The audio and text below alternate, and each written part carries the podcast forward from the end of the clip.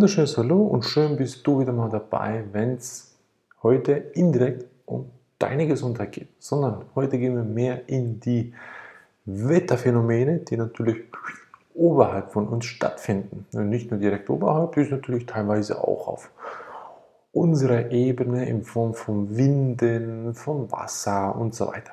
Also, ihr habt schon sicherlich anhand des Titels gemerkt, es ist etwas, das sehr, sehr kontrovers ist. Es wird sehr häufig einfach unter den Teppich gekehrt. Genau, Thema Wettermanipulation oder halt, man kennt auch noch viele andere Begriffe. Geoengineering ist ja noch mit dabei, Scopex ist mit dabei, dann ist natürlich Habanlagesysteme mit dabei. Also da gibt es vieles, was mit einfließt. Doch wir gucken jetzt effektiv mal die Wettermanipulation an sich an. Stichwort Chemtrails. Und zwar gibt es ja ganz, ganz viele Verschwörungstheorien über die Chemtrails. Doch effektiv, ich bin sehr pragmatisch da in dieser Hinsicht und versuche immer möglichst dieses Thema oder jedes Thema allgemein, das aufkommt, womit ein Mensch sich noch nicht befasst hat, den das so zu erklären, damit er das auf seinem Bewusstsein statt verstehen kann. Was meine ich damit? Das heißt, ich kann jetzt nicht zu jemandem kommen, wenn der als erst in der ersten Klasse ist, lernt das 1 mal 1 und ich komme aus der 9. Klasse, komme mit Bruchalgebra und äh, weiß nicht was, auch für Quersubventionen rechnen, kann ich denen das nicht einfach so mal schnell, schnell rüberbringen. Geht nicht. Also muss ich natürlich erstmal gucken, auf welchem Level der ist, der oder sie, und dann kann ich das natürlich entsprechend anpassen. Weil dann ist es natürlich verständlich.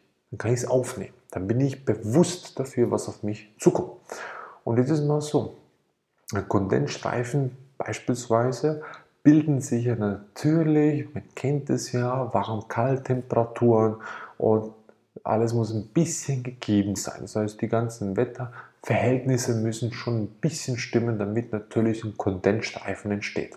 So, dann gibt es natürlich viele, viele Aussagen von Piloten, die sagen sich, ein Kondensstreifen hält in der Regel maximal eine Minute. So, gut. Jetzt haben wir das, die Aussage von vielen, vielen Piloten. Ja, tipptopp. Also, das kann man auch nachprüfen, indem man ganz einfach mal hochguckt beim schönen Wetter. Dann guckt man, wenn da ein Flugzeug da ist, und der einen Streifen hinter sich herzieht, verschwindet der Streifen nach einer gewissen Zeit. In der Regel sieht es ja so aus, als ob da das Flugzeug fliegt und dann ist ja irgendwo verzogen, ist ja der Streifen und der löst sich immer auf und alles geht parallel weiter. So, wenn das der Fall ist, ist in der Regel das ein ganz normaler Kondensstreifen. Wenn jetzt natürlich aber ich im Flugzeug vorbeifliegen sehe und hinten, das heißt ich sehe gar nicht das Ende, das heißt der Kondensstreifen löst sich gar nicht mehr auf. Im Gegenteil, dieser wird immer breiter, obwohl das Flugzeug ja schon längst davon geflogen ist. Gut, da muss ich mich mal fragen, ja gut, wenn der Kondensstreifen ja aus den Düsen entsteht, oder? Wieso hält er dann natürlich nach 10 Minuten ist er immer noch da? Im Gegenteil, er ist nicht nur da, er wird immer breiter. Hm? Vielfach wird es dann so heftig, dass man dann per Zufall sieht, dass dann so ein Schachbrett oben ist. Das heißt, da ist mal ein Flieger durchgeflogen, dann kommt von der Seite mal einer und dann sieht das wirklich so aus wie ein Schachbrett da oben. Wenn ich dann aber immer noch hochgucke nach einer Stunde, ich sehe aber kein Flieger mehr und die Streifen sind nicht mehr Streifen da, sondern die sind schon fast eine ganze Milchsuppe, dann muss ich mich ehrlich mal fragen, kann das noch ein Kondensstreifen sein? In der Regel nämlich nicht. Und dann muss ich aber die nächste Frage stellen, was ist denn das? Und dann kommt natürlich der Bundesrat und der sagt dann, ja, unter gegebenen Umständen kann es natürlich sein, wenn die Wetter vor Anomalien, die so super perfekt aufeinander abgestimmt sind, dann gibt es einen Kondensstreifen, der sich über eine längere Zeit hält. YouTube kann ich gut gelten lassen wenn das nicht Tag ein, Tag aussieht. Also ich kann mir kaum bestätigen, dass das Tag ein, Tag aus die Wettermanipulation, also sprich die Wetteranomalien so perfekt sind, dass immer Kondensstreifen in solchem Ausmaße vorhanden sind.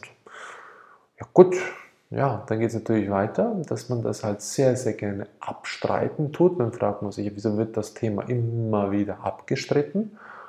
Das muss ich auch mal fragen. Also ich muss ja nicht nur gucken, ist das überhaupt ehrlich gemeint? Stimmt das? Spinnen die Aluhutträger da überhaupt? Oder hat da wirklich was Hände und Füße?